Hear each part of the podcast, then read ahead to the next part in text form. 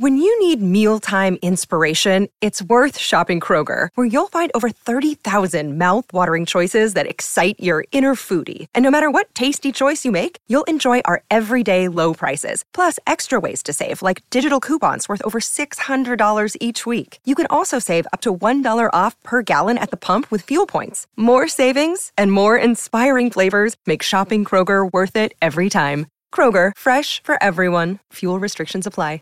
What's the easiest choice you can make? Window instead of middle seat? Picking a vendor who sends a great gift basket? Outsourcing business tasks you hate? What about selling with Shopify?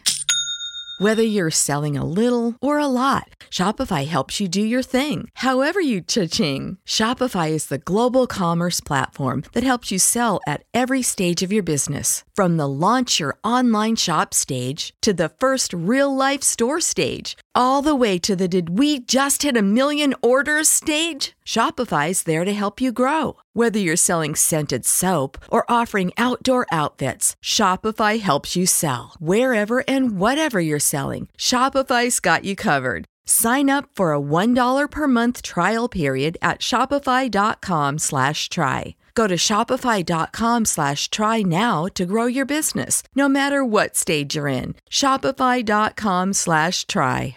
Hello, everybody. This is Andy. And this is Ethel on J Top 10. Japan Top 10. That's right. And today we have a very exciting, brand new, sparkly episode for you all. It is the first in our soon to be series of Indies interviews. That's right.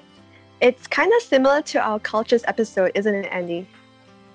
Yes, definitely. And I hope that listeners will have as much fun with the interviews as they do with the cultures episodes. yeah, that's right.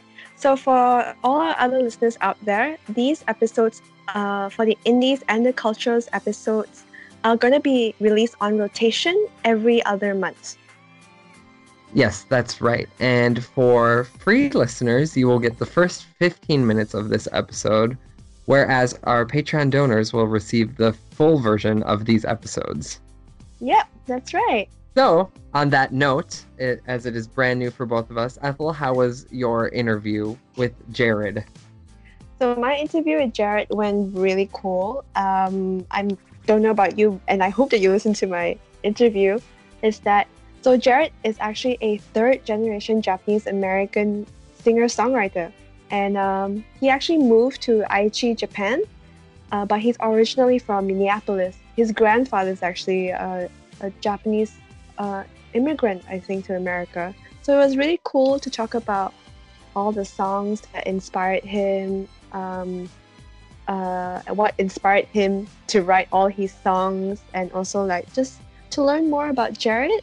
And I really hope that um, all our listeners out there um, get to know this very, very unique musician who spent a lot of time in the independent music scene. What about you, Andy? How was your interview with Danny? Great. Yeah, I had a wonderful time, just like you said, too. It was so cool getting to speak with Danny and um, hearing how he progressed all, as well through the music scene, you know, growing up and what kind of inspired him to get into music and want to enter the world of music. And of course I will be I will be listening to your your interview with Jared later on in this episode, and um, I hope that you can also enjoy the little tidbits that I had um, with Danny early on in my interview as well. So.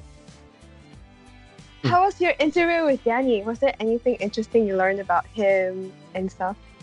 Yeah, I learned so many cool things. I think the one of the most interesting things was getting to hear his process of um, making his songs. Um, particularly, obviously, that'll come out when we listen to the interview. But um, kind of, especially his song "With You" that will be featured later on in this episode. Uh, getting to hear that he worked with someone to write lyrics for this song for the first time. Up until now, he's done mostly instrumental. I thought that was really cool to kind of hear what that brought to his music making process. Mm, that sounds pretty, pretty cool. Yes. But before we get into the interviews and our wonderful songs from our indie artists, I have a quick announcement. So, everyone, starting in March 2020, we will have some changes related to our Patreon program. And this will actually impact listeners who currently do not support us on Patreon as well. So, if you're interested in knowing the details about our changes, please visit our website for further details. And I will be announcing this in Japanese as well. リスナーの皆さんにお知らせします。Patreon プログラムを変更することになりました。今年3月から実施する予定です。 この変更は Patreon ドナにもフリーリスナーにも影響を与えます。詳細は Japan Top 10ウェブサイトをご確認ください。 All right, so getting kind of back into the indie scene, um, indie music, as I'm sure a lot of you know, but just a quick refresher for those of you that may not know. Indie music refers to any music that is produced independently from a commercial label umbrella and is often referred to as DIY, gritty, or less produced music, which we know is not true. I, I've heard so many great artists. Um, the two artists we're featuring today definitely included in that category of great artists working under independently formed labels and whatnot. Yes, I totally agree. And like, I think the independent music scene in Japan, I kind, I think it kind of like ended in the late 1990s. Uh, though there were hints of it throughout the late 80s and the early 90s, but the independent music scene in Japan has completely had a nice overhaul since all the streaming platforms have entered the market. So I think a lot of like Spotify and SoundCloud have opened a lot of avenues to getting independent music out there. Oh, most definitely. I know there's a handful of artists that I've discovered through SoundCloud that I I only listen to them, you know, and I think it's it's such a nice and wonderful opportunity for people to get their music out there to a large audience, a worldwide audience, you know. And speaking of some wonderful artists that we get to enjoy via the internet, uh, I would like to quickly talk about Danny Dice before we head over to my interview. So, a little bit about Danny, the basics, if you will. He is a musician, a lover of anime, and of Japanese culture as well. So, his actual name is Franklin Daniel Riviera, and he goes by Danny Dice as his artist name. He has a versatile skill set in music composition, sound design, audio engineering, and also as a guitarist. So it's kind of funny. His origin story for picking up the guitar is is a good one. So I hope you enjoy that when it comes up in the interview. Yeah, Um, I, I, listened to the interview. It's really, really interesting. So yes. yeah, I hope our listeners enjoy it too. It was it was a really, really cute interview to be honest. And uh, I Oh. loved how you and Danny like just kind of bounce off each other's like geekiness. so cute. Oh, thank you, thank you, thank you. To give you a taste of some of Danny's music, here is Early Days from February 2019.「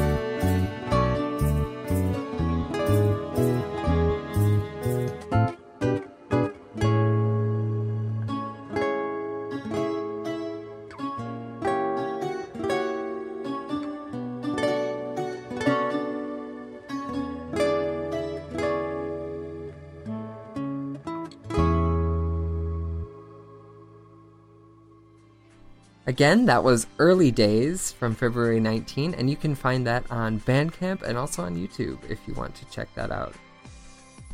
But before we continue, I have a quick announcement. If you have ever thought of applying to join the biggest and best Japanese music based podcast, see our website at jtop10.jp slash join for full details on what positions we have available.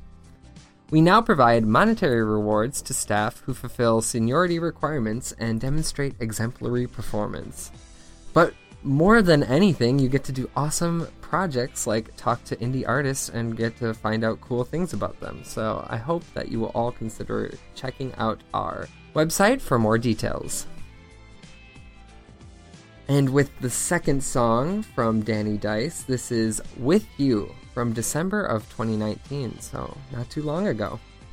I hope you enjoy With You.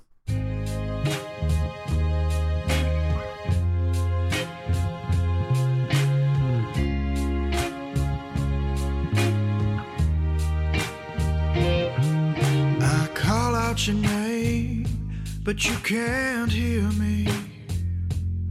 I wanna say so many things that I never got to say. Like you are the one I need here next to me. You are the star when I'm lost in the deep blue sea. Now I, I just wanna tell you with all my heart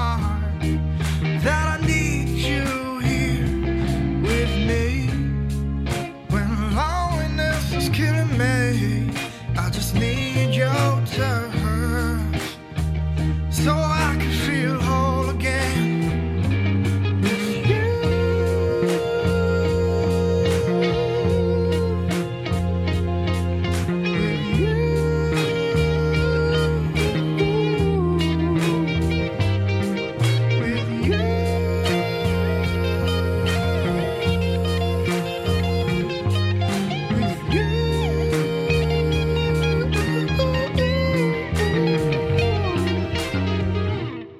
With You was actually Danny's first song to include lyrics, and he co produced it with another indie artist, Mevs. Danny was also featured on our Indie Spotlight in March 2019 with his song Devil's Heart. So if you're interested in some of his other music, you can check out his Bandcamp or his Spotify to see other tracks from Danny Dice. Okay, hello everyone. I'm here today with our wonderful Indie Spotlight guest. It is Danny Dice. So I guess we can jump right into it. I have some questions for you, and I really want to get uh, our listeners ready to know you, and I would love to know more about you as well. So let's start off right at the bat. So, what's the origin of your name? Okay, um, well, the origin of Danny Dice is basically I just wanted something catchy, really. Really? That- like, yeah, simple as that. Because like, uh, my the name Danny comes from my middle name Daniel. So Mhm. it's like, okay, let's get rid of Danny. I'll just be Danny. Then my last name, like, okay, well, I want a catchy last name because my my my original last name basically is Rivera, which is like Latino. Is like, it's fine, but like, I want to stand out. So like, I just thought of like something random and like something quick and easy. nice. I, I love that. Yeah, nice alliteration. It's poppy. Great. Beautiful. exactly, pretty much. cool. So, how long have you actually been making music? Well, since graduating, I would say three years because I, I graduated in, two, in 2017. But overall, like, how long have I been into music? I would say 12 years. 12 It years. started with um, picking up the first, uh, my first uh, video game with, Guitar Hero Aerosmith. That is such a, like, wow, that's pretty cool influence to come in on. Yeah. I oh, started like basically it was like well I mean if I wanted to go deeper or like how exactly that I got into music was basically um one of my family vacation trip we went to Disney World and we went to the the Aerosmith roller coaster ride and it was like my first time going there that and is. like just the speed of it like it just blew me away and I remember the first song I heard was Music Looks Like a Lady I heard that song and then immediately in the gift shop I just looked at the greatest hit album took that and then I just heard that nonstop that's how it all came to be. That's awesome. I, I really love that. I, lo- I I love that Aerosmith is still um, inspiring the masses. So, would you say that some of your musical roots um, are in rock and roll then, or you know, classical rock? Yes, it, mainly more in classic rock. Like Mm. I try to get that kind of style and like try to make sure my guitar sound like that. Although it really branches out, especially with anime, because like you don't hear that much. But I try to get it out there. That's true. Nice. So, other than Aerosmith, a big a big early influence, who are some of your other musical icons? Um, other musical icons. Uh, going a little more on the Japan side, I would say these. Uh, Biz definitely was a major one because like after Aerosmith and I listened to all the 80s and 70s bands, I'm like, okay, I exhausted them all out. I'm like, what's there out? What's there out? Um, what's out there? And I remember like, remember when it came from like that classic, oh, my cousin had this record kind of thing, which was like um, at the time it was like basically I was at my cousin's house. We were like jamming into guitar. And he showed me like this Japanese guitar player, but he played like Yingwei Maltu, which is like a neo-classical shredder. He was Japanese, but I didn't know his name. Like, oh man, he's amazing. And then by accident, I was trying to search for that guy, and I ended up finding finding Biz. Yeah, Biz, but Biz. It's Biz, right? Yeah, that's right. Yeah, exactly. I always say Biz, but so I heard that, and the first song I heard was Love Phantom, which was like very poppy yet kind of rocky song. And then it was the live performance, so you saw like uh, Koshi Inaba wearing the mask, and he went up and just flew down, like kind of thing. So it was cool in that sense. And then I heard Bad Communication, and that's what sold me on that. Oh Bad my- Communication, that, that was the song.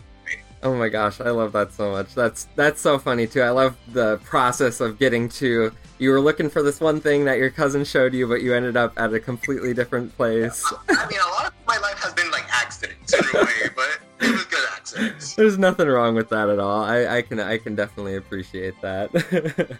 all right, so I mean, yeah, you kind of discussed two of the songs, "Love Phantom" and um, "Love Phantom" from Bees, but if you had to choose about three songs from a Japanese artist or from J- Japanese artists that have inspired or influenced you, what would be your top three? Uh, my top three would basically be. Uh, I actually wrote it down. but, um, wait. Out of all the Biz songs, "Easy Come, Easy Go." Okay, That's that's number one. Number two would be "One Summer Day," the Joe Hisaishi song, you know, "The Spirit Away." Yeah. a classic. Yeah, that that what really got me into film scoring because like I got into all the classic rock stuff, and then when I heard uh, the Hayao Miyazaki, that's when it's like, okay, you know, I want to get into film scoring and stuff like that. So that would really motivate. But the quintessential song that kind of that I love, and I would say this is my number one favorite song. It's "Waltz for Zizi" by Yoko Kanno. You can find it in Cowboy Bebop, it, or just look it up. Like you see the scene, and like I, like Cowboy Bebop is my favorite anime. That's what got me into it. But I would Nice. say "Waltz for Zizi," Yoko Kanno. That's my number one song.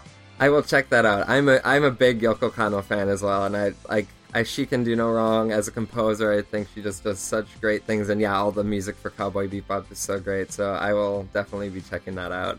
Definitely, like it. It's one of those uh, anime, like, and the way how I found out about Cowboy Bebop, it was like you know, in, like in the West, you know how like, you know, you have Cartoon Network, and then you have Adult Swim, right? yeah, Yeah. So it was. I remember as a kid by by accident, like I woke up like a little bit earlier before I went to school. Okay, I'm gonna watch cartoons before I go to school, kind of thing. And by accident, I was, you know, I'm thinking I'm gonna watch Cartoon Network.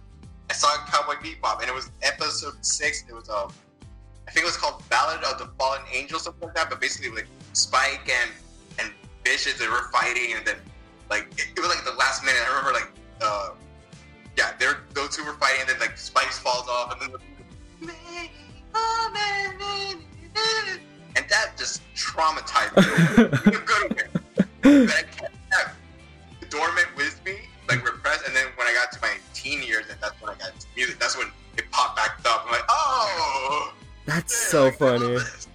Yeah, no, I I can I that little clip you just gave us, like I totally heard that, and it transported me back to me watching that as well for the first time.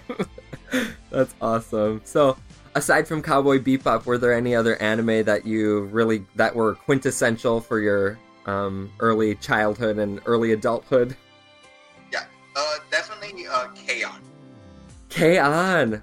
Up, uh, definitely up the alley. K-On! was definitely like that that one song because I remember like K-On! basically came in around my early adulthood life where that's when I got into back into anime because back then as a kid, you know, you did the Pokemon, Naruto, Dragon Ball, Gundam, whatever, that type of thing. And then as my teen years, I went to the slice of life, K-On kind of stuff. Like at the time, I didn't understand, but I enjoyed it. Oh, like, for sure. And it was like so different from like Western television, where like all these teen shows. Like I'm not sure if you remember uh, show called Awkward. You remember that one? Yeah, actually, yeah, I definitely do. Yeah, like I remember, I I just hated that show because like you see this girl who's like, oh, uh, this guy is treating me like crap, and I should be doing something, but you keep sleeping with that guy. Like, stop it! Like, Yeah, like there were bad things, you know, and like looking at something like K-On, where the slice of life was just like normal high school life and just friends being friends. Like that was for me an ideal high school, not what the Americans like try to impose on you, like people having sex and partying. Like I don't do that. I just go straight home and watch television. Like what the hell is wrong? no, for sure. I definitely, I definitely agree. I think there's a lot of uh, over dramatization of some of those American dramas, and yeah, having that nice, simple, and happy, and um, just easy life kind of anime is really interesting and fun. Nice. So, would you say K-On has actually influenced your work? Do you think? Uh, in a way, yes, it, it has. Because like I used to be like in those classic rock, heavy metal kind of thing, and then K-On was like, hey, you know, you don't really need to be hard. Like you don't need to play cool guitar and be hardcore. You can be play cool guitar and be light. yeah keep it keep it easy breezy and yeah very fun no i love Yeah. that i think that definitely comes through in in in the work that i've heard from you as well so is there any um is there any anime that you would love to compose for or to create music for if you were able to I would say if I ever could get the chance of, you know how like K- uh, Kyoto Animation always leaves like the second season, like they never do it. Like if I could do like Tamako Market or the third season of K-On, something like that, I would love to do something. that's awesome yeah well hopefully hopefully we will see the danny dice name in one of these anime openings I'm, I'm working on that. I'm working on that. Uh, But I would say, like, if I could work on projects and decide, I would say definitely more on modern day. Takes place on modern day. Places. Okay. But I don't, I'm not really into the fantasy stuff because if you notice, like, in most fantasy, whether it's anime or real life, they tend to use a lot of orchestral stuff. And most of those orchestral, it's fine. But since I came from a jazz musical training, not a classical musical training, it's a little bit hard and different. So I'd rather go with more of the simple rock and jazz kind of stuff. Oh, for sure. Yeah. No, definitely. I can I can see those through lines as well. Fantasy definitely does feature the feature the more orchestral, stringy kind of music. That's for sure. Yeah. So, I mean, uh, a quick little question as well. What have you been watching or listening to recently? So, is there any anime that have captured you in the same way K-On might have recently? Um, the most recent one, I guess it was like kind of last year of December. Uh, Carole & Tuesday. That's the most recent. one. Yeah. And um, I every episode I cried because like it, it just motivated me. Like even the current song that we'll show later, uh, "With You," was basically inspired by by um, Carole & Tuesday in a way. Because um, how do I say this? Like just watching Carole & Tuesday, that just watching those two girls just singing and just expressing themselves, like that's what I gotta do. Like that's the kind of music I gotta put myself out there. Oh, that's that's awesome. Yeah, and then um, um, music like non-anime, like just music that I've been listening to recently. Um, the most recent because um, this week I know that we had some issues on trying to meet up, but on the day I think you sent me an email like saying, "Oh, there was a mistake." Uh, I was actually going to NAMM, the music convention oh, really? there, and I got to meet a lot of people, and I got to meet recently um, this band called Animals as Leaders, and this is like a djent prog rock metal band kind of thing. I just fell in love with them. Like, and the cool thing is like, and it's so cool that convention like you see all these musicians that you, you know, you love and grew up with. Now you're like a professional amongst them, and then like you see what a show of the last uh, one night, and then the next day you go there, you see him again, like he's on the floor right there. Like, oh, it was so mind blowing in that sense. That's awesome. That's so cool that you have such a direct like connection to so, yeah, like you said some of these people that you're inspired by and yeah, that's that's really awesome that you both get to share the same space and now in like you as coming at it from a, you know, uh, music creator as well. That's such an awesome opportunity. So I just want to actually touch on speaking of this is a good uh, connection. what's kind of the process for you to start making music or to start um, writing a song?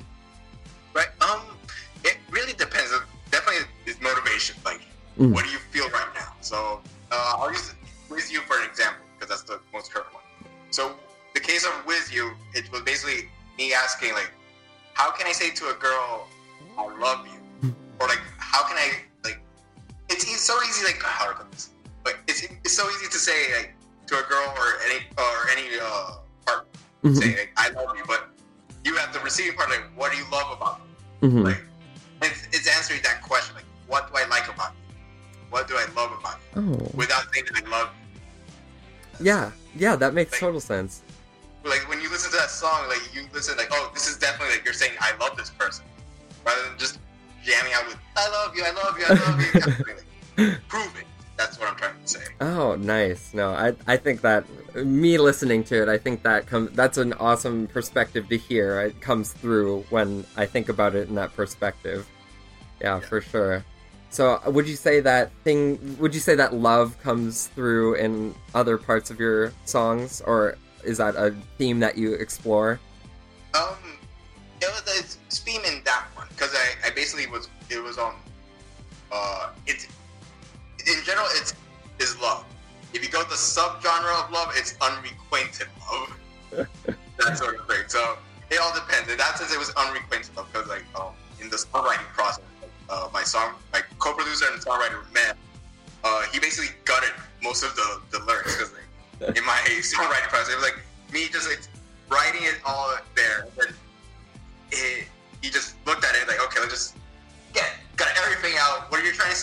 Let's rewrite it. Like, mm, it sounds nice. Let's just say it better or stuff like that.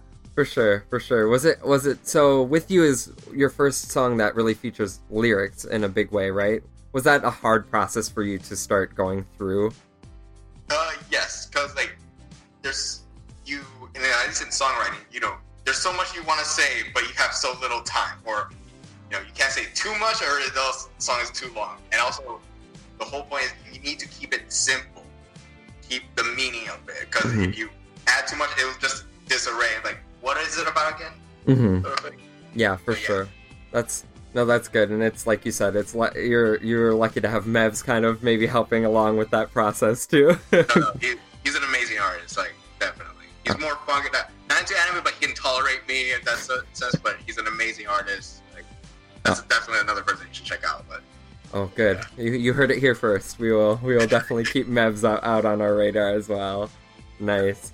So I actually, um, yeah, I kind of want to pivot to more music generally and ask a, a, a kind of broader stroke question, if I may. Um, so I was I was wondering, like, do you think streaming por- do you think streaming platforms is kind of changing the way that musicians write? I.e., you know, things are getting shorter, more quippy. You get to the hook quicker. Like, have you seen any influence in your work about streaming platforms?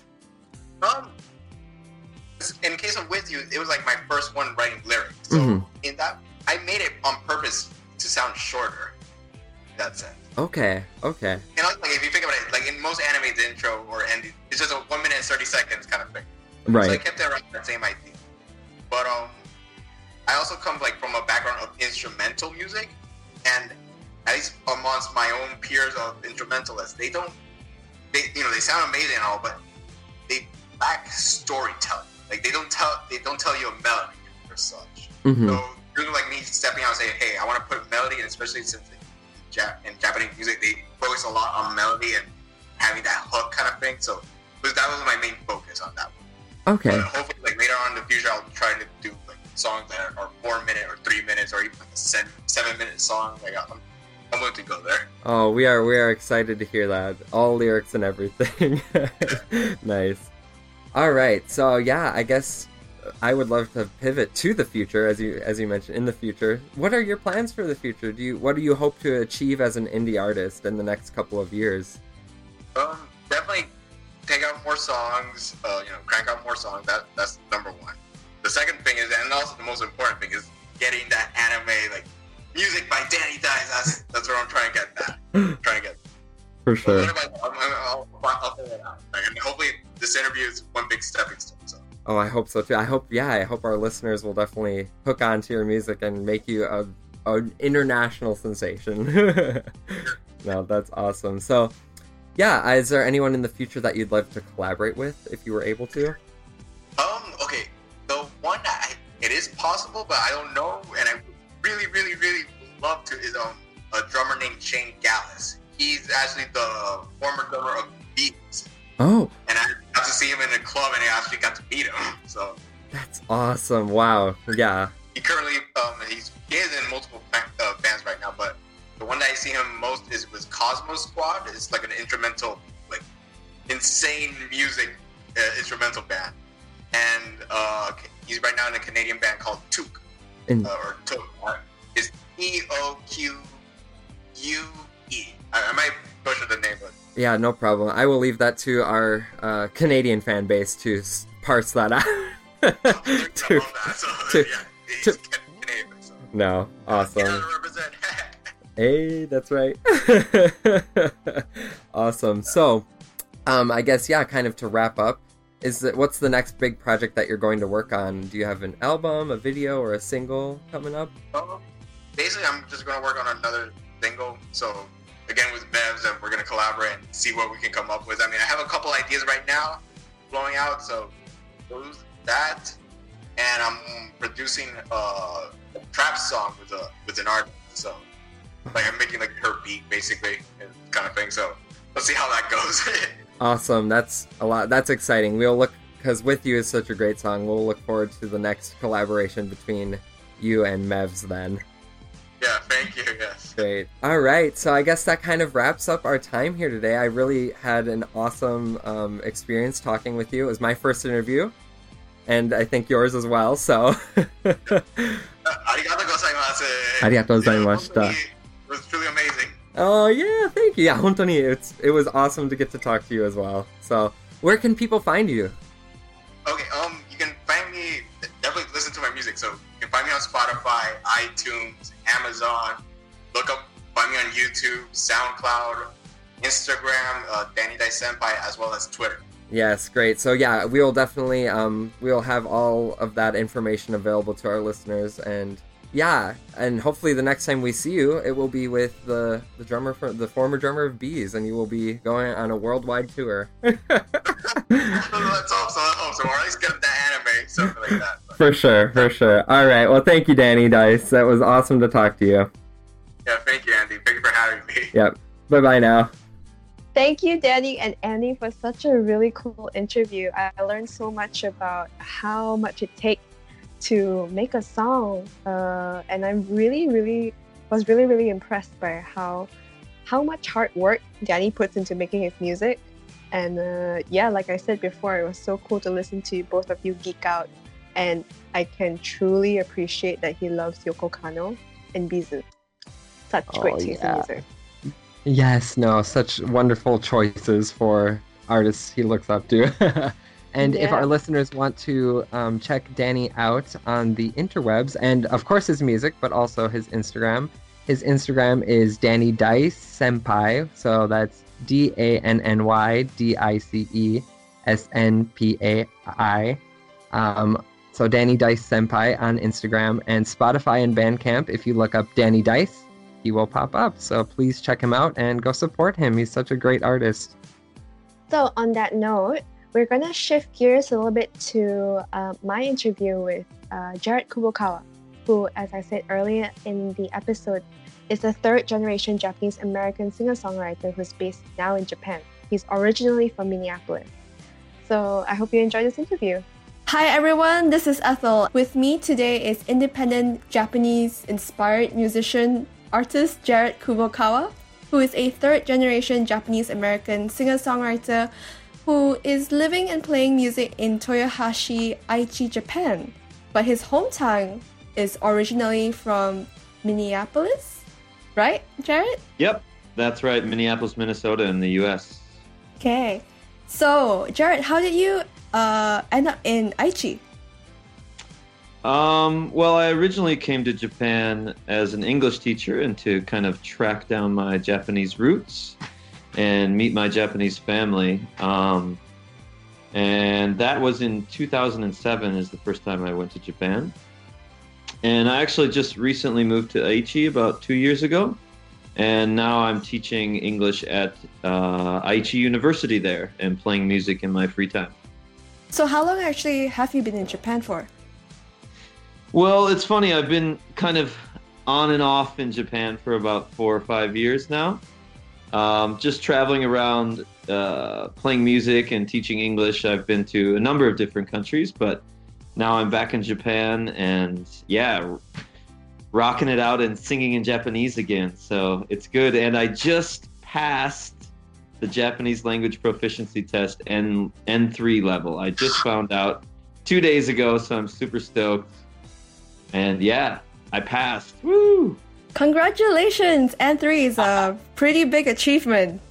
Yeah, it's it's like the exact middle level. So now it's it's kind of the gateway to the advanced level Japanese. So I do have my work cut out for me now, but uh, I, I'm happy and uh, kind of resting on my laurels for a little bit until I start studying again. I can assure you, I have not done the JLPT myself, but I have seen the work. The jump from N3 to N2 is rather steep. Yes, it is. You have a lot of kanji cut out for you, man. yeah, that's why I'm just gonna kind of chill out for a bit because I just found out. So just play some music and relax, and yeah, take it easy. Okay, cool. So, um, you seem to be quite a well-traveled independent singer um, and songwriter. Uh, before you moved to Japan, uh, were you involved in music while you were in the States? Yeah, of course. Um, I guess before I was uh, before I came to Japan, from about 2004 to about 2007, I was living in Chicago, um, Chicago, Illinois, and playing music and also working as a sound engineer and um, actually selling instruments. Uh, as a, if you are you familiar with like online music stores? Yes, yes, I am. So they would call and ask me questions about guitars and drums and recordings and stuff, recording equipment. Um, but I don't do that anymore, which is great. Uh, but yeah, I, I was doing a lot of engineering and also playing various instruments in various bands around Chicago. Lots of bands, of course, lots of things to do. Okay, that's really really cool. I like how you you're like a true blue musician. You've been on both ends. You've been on stage and you've been on the back end. And also, I sell I, I sell instruments to people. Anything to make ends meet, you know, when you're when you're a hungry artist, you gotta you gotta get it done. yeah. And also, funny thing to all the listeners out there, Jared is also a music journalist.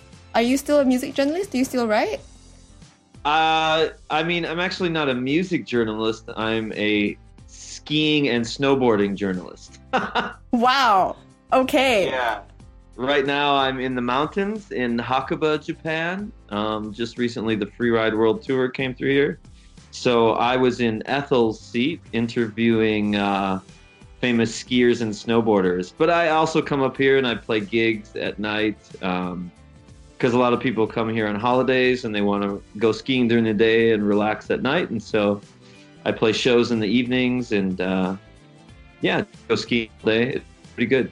Oh, wow, that's really cool. I like how you have another really um, not very common hobby to have. Well, I yeah, like you said, I grew up in Minneapolis, and there's lots of snow. There isn't lots of mountains there, but there's lots of snow. Um, so yeah, we would just go skiing and skating on the weekends in the winter. Okay. So, well, Yeah. moving back to music, uh, I want to know, um, moving to Japan, uh, what actually, what was the actual motivation for you to just up yourself from the States and then move to Japan to pursue music? Uh, uh, besides teaching English, how did that happen? Um, well, it- that's actually an interesting question because I guess the real catalyst would be that my grandmother passed away, and she was an American lady, but she was, of course, married to my grandfather, who had already passed away, and he was a Japanese immigrant. So at after her funeral, you know, we were back um, at the house, just like eating and drinking and talking and looking at photographs. And her address book was there. And so we were looking through her address book, and I found the address of our Japanese relatives because I'm a quarter Japanese. Um, and they live in Hiroshima, Ken. And so I guess that was the original catalyst that kind of put the idea in my head. And I had this, uh, I had just graduated university and had a degree in, in uh, English literature because I also like to write. Um, and so I thought, yeah, I'll go to Japan and work as an English teacher um, and kind of track down my family and, and I don't know, I uh, write a little bit about it and uh, experience it and take photographs and kind of reconnect with my roots. And yeah, I was able to do that. It was probably one of the most rewarding experiences that I've ever had in my life so far. Okay, so I I can gather that um, you've been in Japan for like over a decade now. I would say. No, I mean I came and went. I went and taught English in other places, Okay. um, but on and off for in Japan for about four, four or five years. All right. Yeah. So did um so did writing in Japanese music like how did that come about? Because I would did you like teach yourself Japanese and then like decide to just write music in Japanese or like or like you picked and like um explored the world of Japanese music and then combined it with like your existing influences musical influences to create the music that you now produce? Well, uh, I mean, it was a process. I when I first came to Japan, I lived way out in the countryside where no one speaks English at all, and I actually at the time didn't speak Japanese at all. So it's just kind of like trial by fire, and you learn very quickly.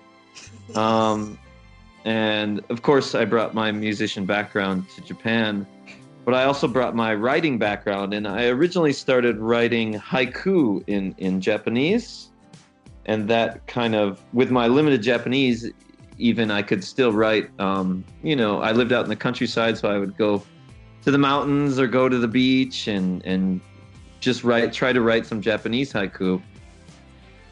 And after a while i got better and better at it and i realized that i i actually could write haiku. And like i got a couple published in the newspaper like why is this white guy writing in japanese? But they I don't know if they were good, but they thought that it was funny and interesting. Um, so eventually that kind of expanded into songs. Um, so I would take some of my haiku, piece them together, and get help from my Japanese friends. And I was able to write like, for example, the chorus in Japanese, but then I would sing the verse in English. And then it was a step-by-step process. Um, and eventually I you know, little by little, you learn more and more, and and I eventually was able to write full songs in English in Japanese. And then, um, you know, once I was able to do that, then I really tried to put in my family roots and stuff like that. So I wrote that song about my grandfather that was on your program called Oji-chan no Uta, Grandpa's Yeah. song. Yeah, which will And be then- later. Yeah. Yeah. So, and like, um, I was on the local radio station in Toyohashi, where I live now, and did an interview there in Japanese. Ooh. It's quite difficult. Um, and then I played at the, there's like a local kind of regional music festival that I participated in. And yeah, and it's always a process trying to write uh, a song in a different language. And I, I rely on my friends a lot for help, and uh, they're nice enough to give it to me. So yeah, that's kind of been the process. I am honestly really impressed because, like you yourself have said, like writing in a in a different language takes takes a lot of brain power and takes a lot of like because like um certain phrases, certain nuances you can't actually literally translate or interpret in either language. So it, so it's very subtle. So good job. Like I'm really impressed a lot of a lot of hard work. You have a lot of really good friends, but like, good job to you, honestly. Thank you, thank you very much. Yeah. So, uh, on that topic, uh, who are your uh, okay? any any musical influences, just tell them tell them to me. Like either um, English speaking or Japanese speaking. Who are your most um, influential musicians in your life? Um, yeah, I guess I would start with English speaking musicians because that's obviously where my background is. Um, I mean, when I was growing up, I was a typical like skateboarding teenager listening to like punk music and stuff like that. And uh, I kind of took that DIY attitude um, to recording my own music and, and writing my own songs. And then I guess I kind of grew up, and um, uh, my main influences now, I, I think, would be kind of classic uh, folk artists such as um, Bob Dylan, Neil Young, Pete Seeger, um, kind of almost 70s folk artists, but there's there's some, some modern ones that are really good as well, and bluegrass musicians like um, Old Crow Medicine Show, Bonnie Prince Billy, uh, yeah, singer songwriters really Okay. get me, I guess, and and that's kind of my thing. And then as far as Japanese influences go, they ha- also have a plethora of kind of 70s folk musicians. Um, but um, like Kaguya Hime, I really like. Uh, Sakamoto Kyu and uh, classic Shiina Ringo. Yeah. Yeah, she's good. Uh, and if that punk kind of um, roots, it all comes back to the Blue Hearts, you know? Okay, that's really really cool, and um, you can actually tell um, in your own music how much these genres of music actually influenced the music that you create yourself. That's cool, yeah. I hope so. When I was listening to some of your tracks, I was like, "Yep, definitely folk, definitely bluegrass, right there, very comfortably, right in there." And- But it's very beautiful to listen to. It's it's a it's very um I would call them very easy listening tunes to listen to. Right on. So, uh, moving on, we will now uh, listen to one of Jared's uh, latest tracks, I would say, released last year in 2019. It's called Goodbye, I Love You. 春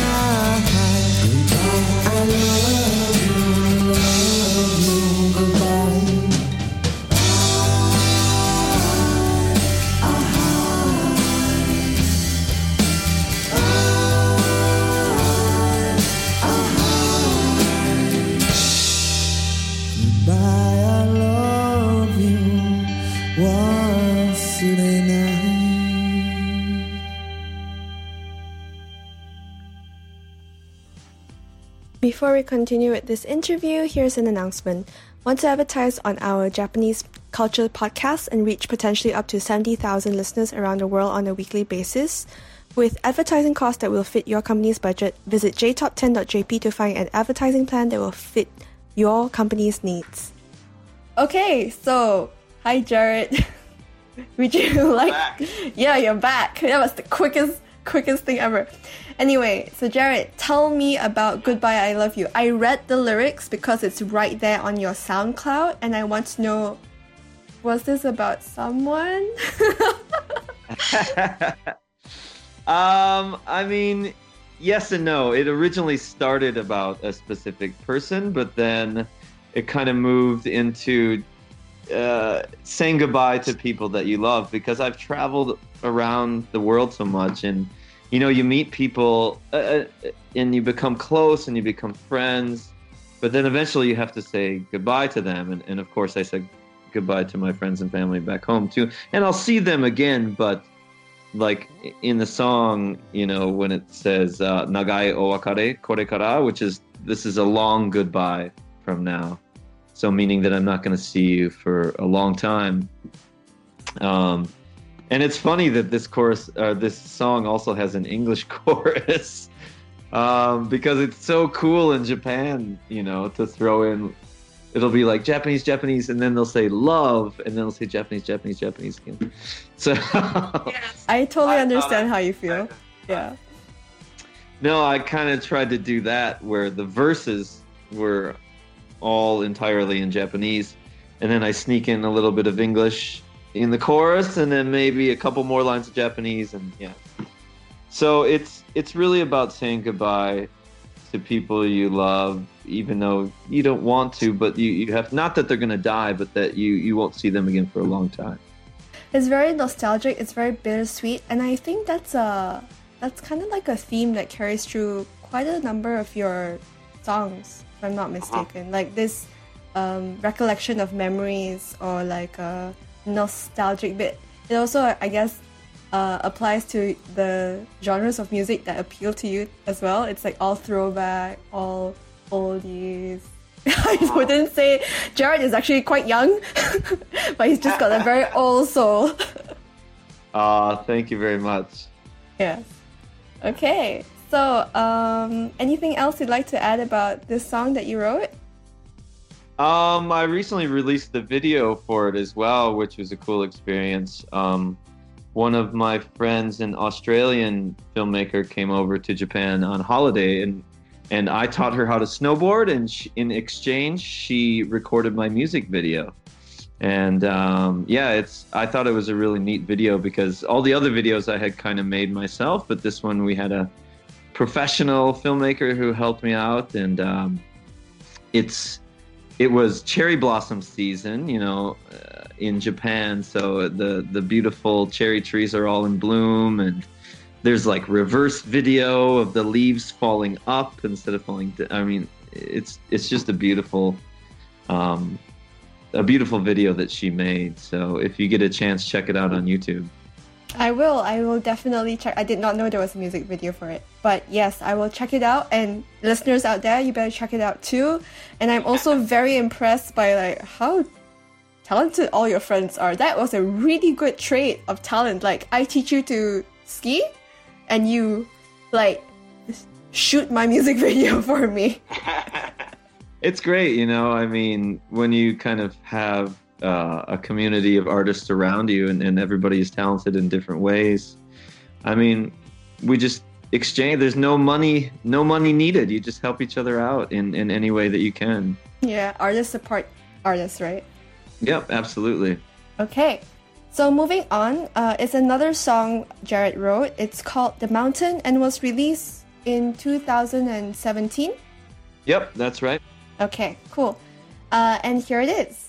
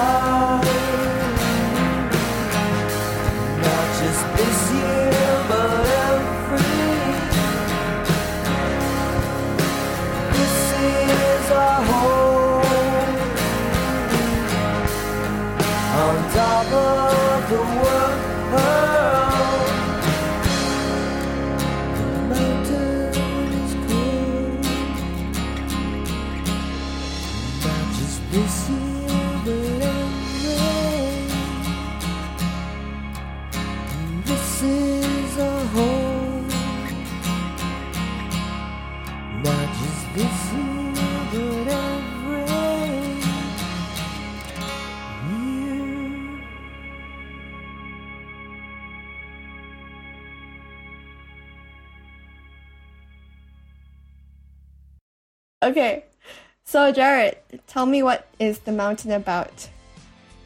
Yeah, so The Mountain is actually an all English song, which I don't release very often anymore. Um, but this is really a song about a place, I guess. Um, a place in Japan called Hakuba, which is in the Japanese Alps, where I. Um, so I teach at the university, so I get summers and winters off, like quite a bit of time off, which is wonderful. And so um, it's really hot where I live in the summertime, and um, so I'll often go up into the mountains for uh, in the summer, and you know go swimming in the lake and go hiking and kayaking and just spend my time outdoors in nature as much as I can. And this song is really an homage to the mountain, to the to this beautiful place um, where I feel, you know, free and alive, like the song says. Um, and uh, sleep. It, it's a, it's about a certain night where we were camping out, um, just in our sleeping bags and looking up at the stars. And we were saying like, oh, you know, four star hotels and five star hotels are so expensive, but you know, we sleep in a thousand star hotel for free. That's that's pretty. That's that's actually a really nice way to put it. Like camping outdoors is a thousand star experience. Wow, guys, that's right. Camping outdoors is a thousand star experience. No hotel can hold a, hold that standard up. Um, actually, by the way that you describe it, it kind of sounds like a like an extended haiku in English. It is in a way, yeah. Now that I, I think about it, some I think some of the lines actually from haiku, but uh, I don't know. I now it's it's you know it changes and morphs into different things, but it does sound like a haiku, doesn't it? Yes, it does. Definitely does. So, uh, and then our final song for this episode from Jared is his song called Oji-chan no Uta, which means grandfather's song, and it was actually featured in our indie spotlight back in December on the J Top 10 countdown. And yeah, take it away, Jared. Whoa, 오지짠, 오지짠.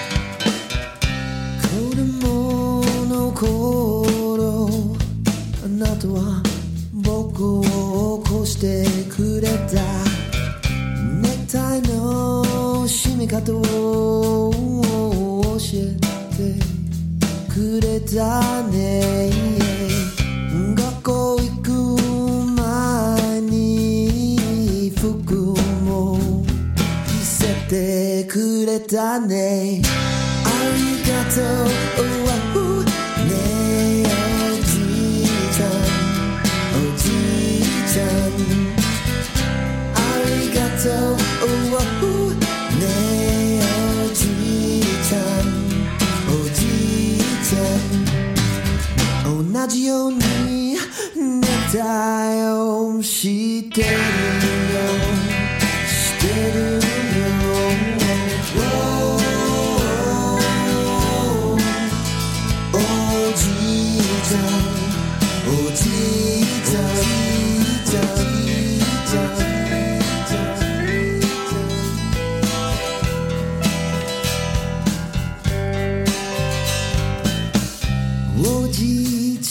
は天国にいるけどまるで昨日のようだね。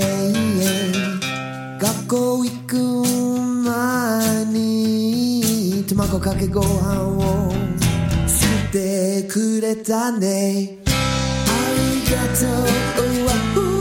えおじいちゃんおじいちゃん。ありがとう。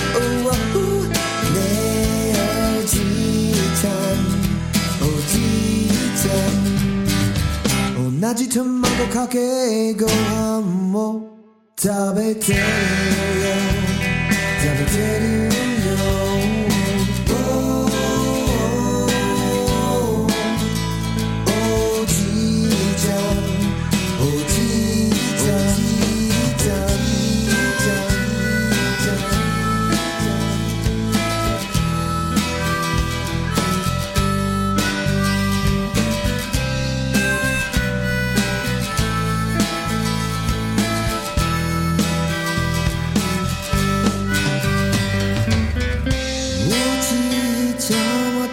で僕を見ててくれてるね。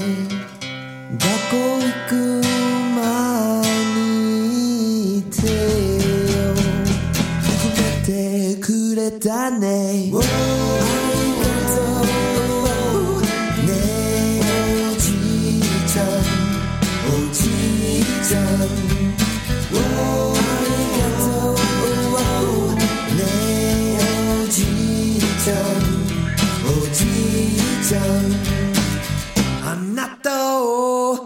sitting.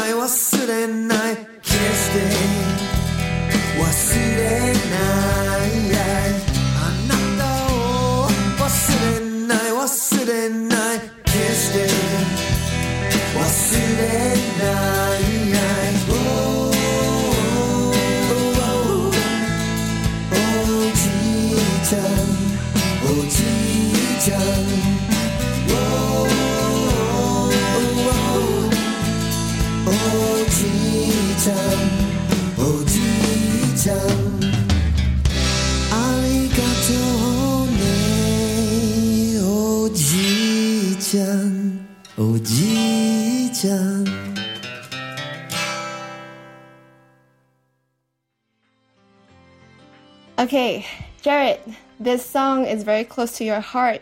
Please do share with the listeners out there what who inspired this song. Obviously, your grandfather, but uh, yeah, go go for it.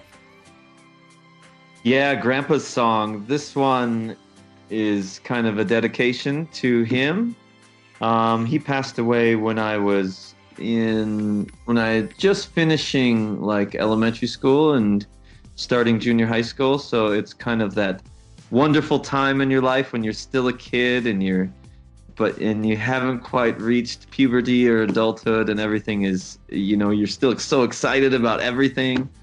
Um, and i just have such wonderful memories of him and um, he taught me a lot even in that short amount of time.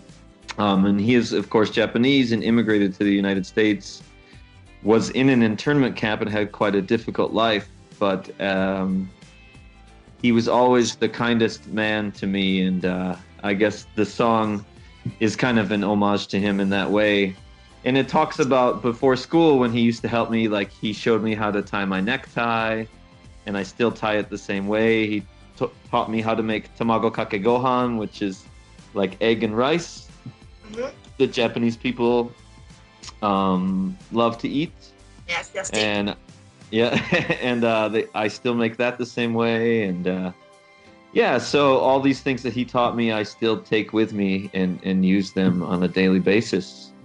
And uh, i think that's the best thing that you could do for your loved ones that pass away is just remember them in a fond way and, and everything that they taught you and showed you and and uh, share share those memories with other people and let them share their memories of their grandfathers and grandmothers or whoever it may be with you.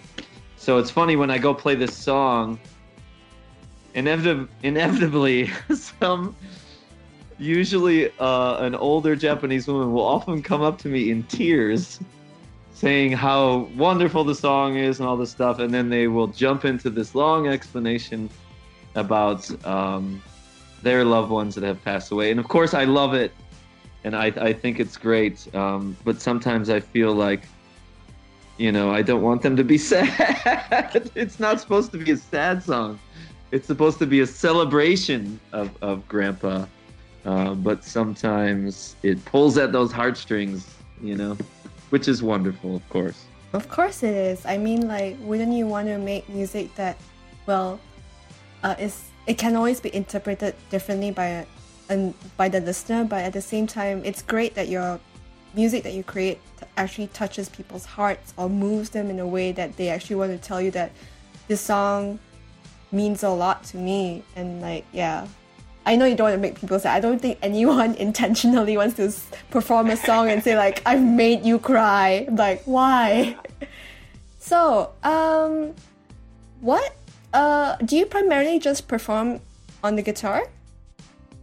Um, I was performing with a band for a while, um, and then the drummer, who is my wife, um, uh, is now pregnant. We're having a baby girl in February. Congratulations! Thank you.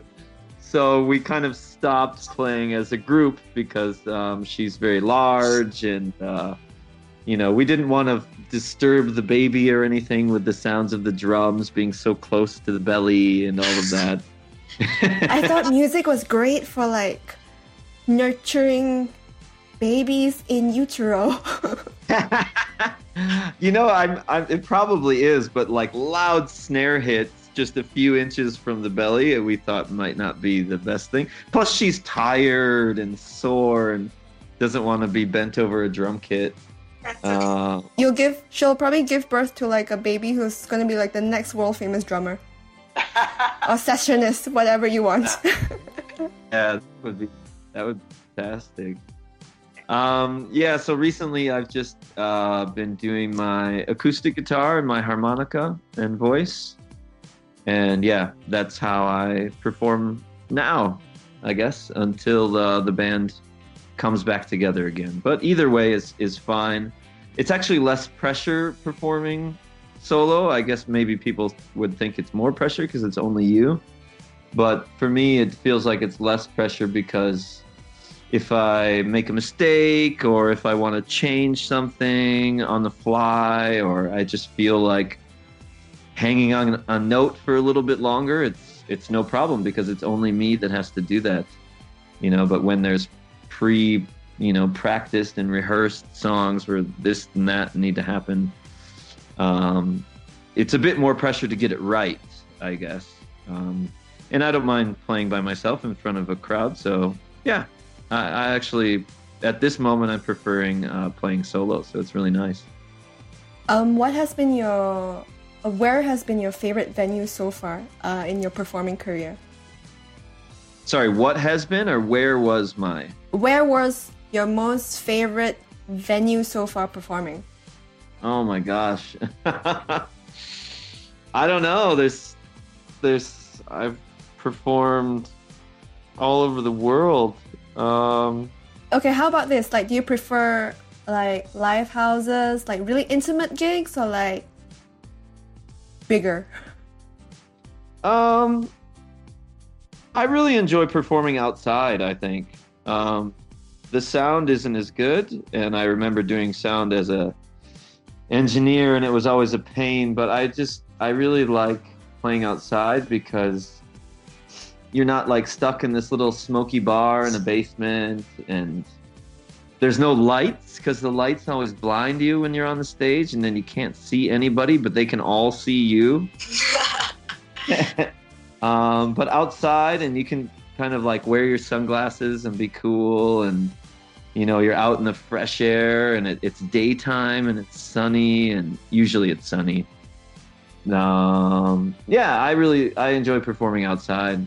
Okay. Um, where outside has been your most favorite place?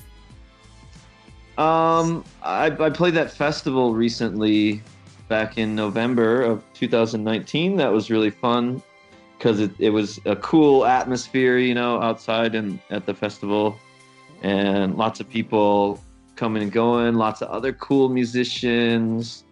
Um, I had a good crew with me of friends who were like filming and you know, we were kind of partying afterwards together and just hanging out and listening to the other bands. And um, if there's a particular band that you didn't like, you could walk over to a different stage and check out that band. So um, that was the Toyohashi A Janaika Music Festival in, in Toyohashi, where I live.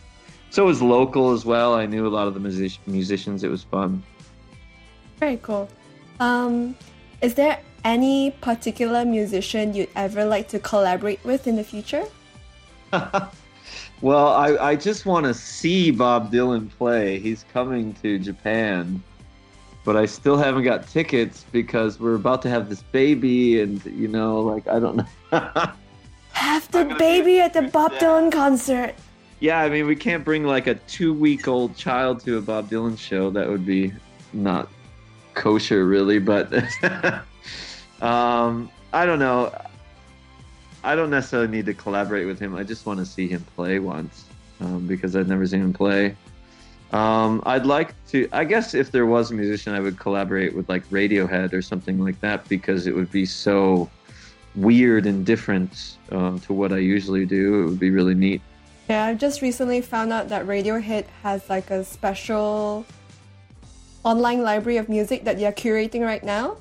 So oh, really? Yes, there is. I heard um, I can't remember where I heard about it, but um, it's a celebration of like yeah years in music. So it's actually curated by the members of Radiohead themselves. That sounds awesome. Yeah, I should go and find out more about it later. but yeah, um, okay. Um, besides the, the, I have this question here that says like, what's your next big project that you're working on? So I guess fatherhood is one of them for 2020. yeah, it, I but it's kind of tied in with that. I um, so I wrote a song, I guess, kind of for um, our new baby. It's a lullaby, but it's in Japanese. Um, I kind of reworked an old song and, and made it into a new song. It's called Mo Neru Tokida, like time to go to bed, time to go to sleep. And uh, yeah, it's a it's a sweet little lullaby that uh, I'm gonna try to record in between uh, feedings and sleepings and changing diapers uh, for the baby. So yeah, it should be cool. I, I hope it turns out well. You're not probably gonna get much sleep. I'm gonna tell you that for sure. yeah, I know. I, I, I don't plan on it. It's okay. It's okay. Like just just keep positive. It'll be fine. Yeah. Okay. No, I'm so I'm super stoked to be a dad. I can't wait. Actually, even when I was a kid, I wanted to be a father. It, it was funny. I just, I, I, I guess because I like to teach and I, I, I, like to take care of things and people. Um, I always wanted to be a dad when I was a kid. So I'm really excited and and I, I absolutely cannot wait um, until she's born. We're having a baby girl and uh, yeah she's gonna be the most beautiful thing ever. Okay, so we're gonna just wrap up this episode. Uh, could you tell our listeners where they can find you on the interwebs or connect with you? Plug plug yourself. Sure, yeah. The best place probably to connect with me right now is on Facebook on my musician page, Jared Kubokawa. Um, you can also check out the videos on YouTube. And of course, I'm on Instagram and Twitter. Um, but yeah, the best place to find me is on Facebook. And uh, if you ask me questions, I'll reply to them right there. Okay, there you go, guys. You heard it. So Jared Kubokawa is available on Facebook, YouTube, Twitter, Instagram, SoundCloud. Am I missing anything else? and you can you can download the songs on SoundCloud or on CD Baby. CD Baby. Okay. All right.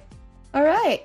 So thank you so much, Jared, for uh, hopping onto this interview amidst the craziness on my end. But yes, it was such a pleasure to talk to you. And yeah, I'm really happy that you decided to reach out to J Top 10.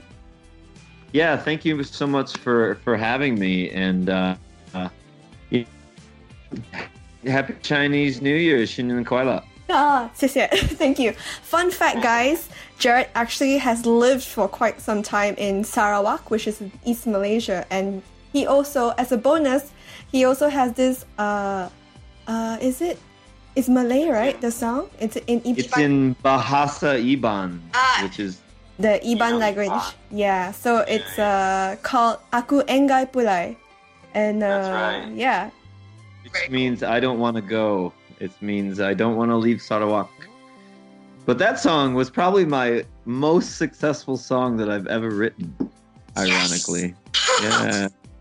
The Iban people went crazy for it. It has like I don't know, fifteen thousand views or something, and it got pirated in Malaysia, and it was number one on the Cats FM, which is the local regional station in Kuching, in uh, in Sarawak. So, yeah, check it out. Akangai Palai. Yes, check it out, guys, on J Top 10. okay. anyway, thank you so much, Jared, and all the best with your new role as a dad and also as your continuing career as a musician. And hopefully, the band will get back together soon, right after. well, thank you so much, Ethel, and thank you to J Top 10 for having me. Okay. Thank you. Bye. Thanks. Well, thank you, Ethel, so much for that wonderful interview. And also, thank you, Jared. It was so cool to hear about all of the experiences that have led him to this point. Um, and yeah, I think just like you mentioned up at top about how he is a third generation Japanese American um, and kind of that side of his identity coming out in songs uh, like Oji-chan no Uta, which I know was featured um, as our indie spotlight in December. Uh, yes, So- that's right. yes. so I think, um, yeah, it was just so cool and such wonderfully different flavors to hear both sides from Denny as well as from Jared. I totally agree. I feel that just the genres of music that they both create are very unique to themselves. Like Danny's inspired by, uh, I think, a lot of anime stuff, if I'm not mistaken. Oh, for sure, yeah. And then, like on Jared's side, he's very deep. I feel like he's really deep. he loved like nature. He wrote haiku, and yeah, it was a very interesting conversation to have with him. But yeah, so the independent music scene is so diverse, and it's really cool to see how how Japanese culture has like um, impacted these individual musicians on their own. Oh, definitely, yeah. And I think it's it's if anything, I hope listeners take away not only getting to explore more of um, Jared's music and Danny's music, but also kind of getting out into uh, SoundCloud or Spotify and other venues to discover new forms of Japanese music that they might Mm. not have explored otherwise. You know. I totally agree. There's so much out there. Are you an independent artist like one of the artists that we featured on this episode? If you create Japanese music or Japanese inspired music and want some exposure, please get in touch with our music director, Rekka, by sending her an email at recca at jtop10.jp along with a song you would like us to feature on the podcast. And also, another J Top 10 episode will be released in about a week from now, and we will be featuring a collaborative episode hosted by Kirby and Anna. Oh, that's so awesome! I'm looking forward to hearing from them. Yeah, me too. It'll be, my first time listening to both of them. And uh, Yes. yeah, thank you for listening to our Indies Spotlight episode. Andy and I had a pretty good time making this happen. Yes, I hope we get to interview some more independent artists in the future. I really ha- enjoyed getting to talk with these these guys. Yeah, I totally agree. So anyway, we'll see you on another Indie Spotlight uh, in a few months' time. Yes, until then, have a wonderful beginning to February. Yes. Bye, guys. Bye bye. Japan Top 10,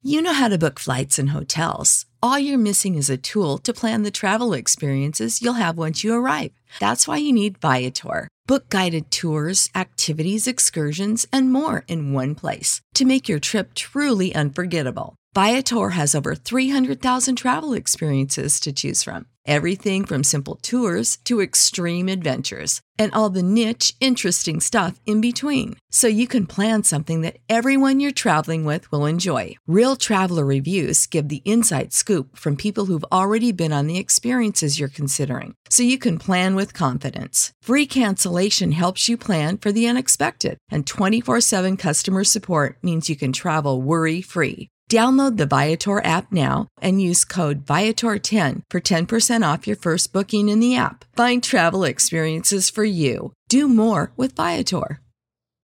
When you need mealtime inspiration, it's worth shopping Kroger, where you'll find over 30,000 mouthwatering choices that excite your inner foodie. And no matter what tasty choice you make, you'll enjoy our everyday low prices, plus extra ways to save, like digital coupons worth over $600 each week. You can also save up to $1 off per gallon at the pump with fuel points. More savings and more inspiring flavors make shopping Kroger worth it every time. Kroger, fresh for everyone. Fuel restrictions apply.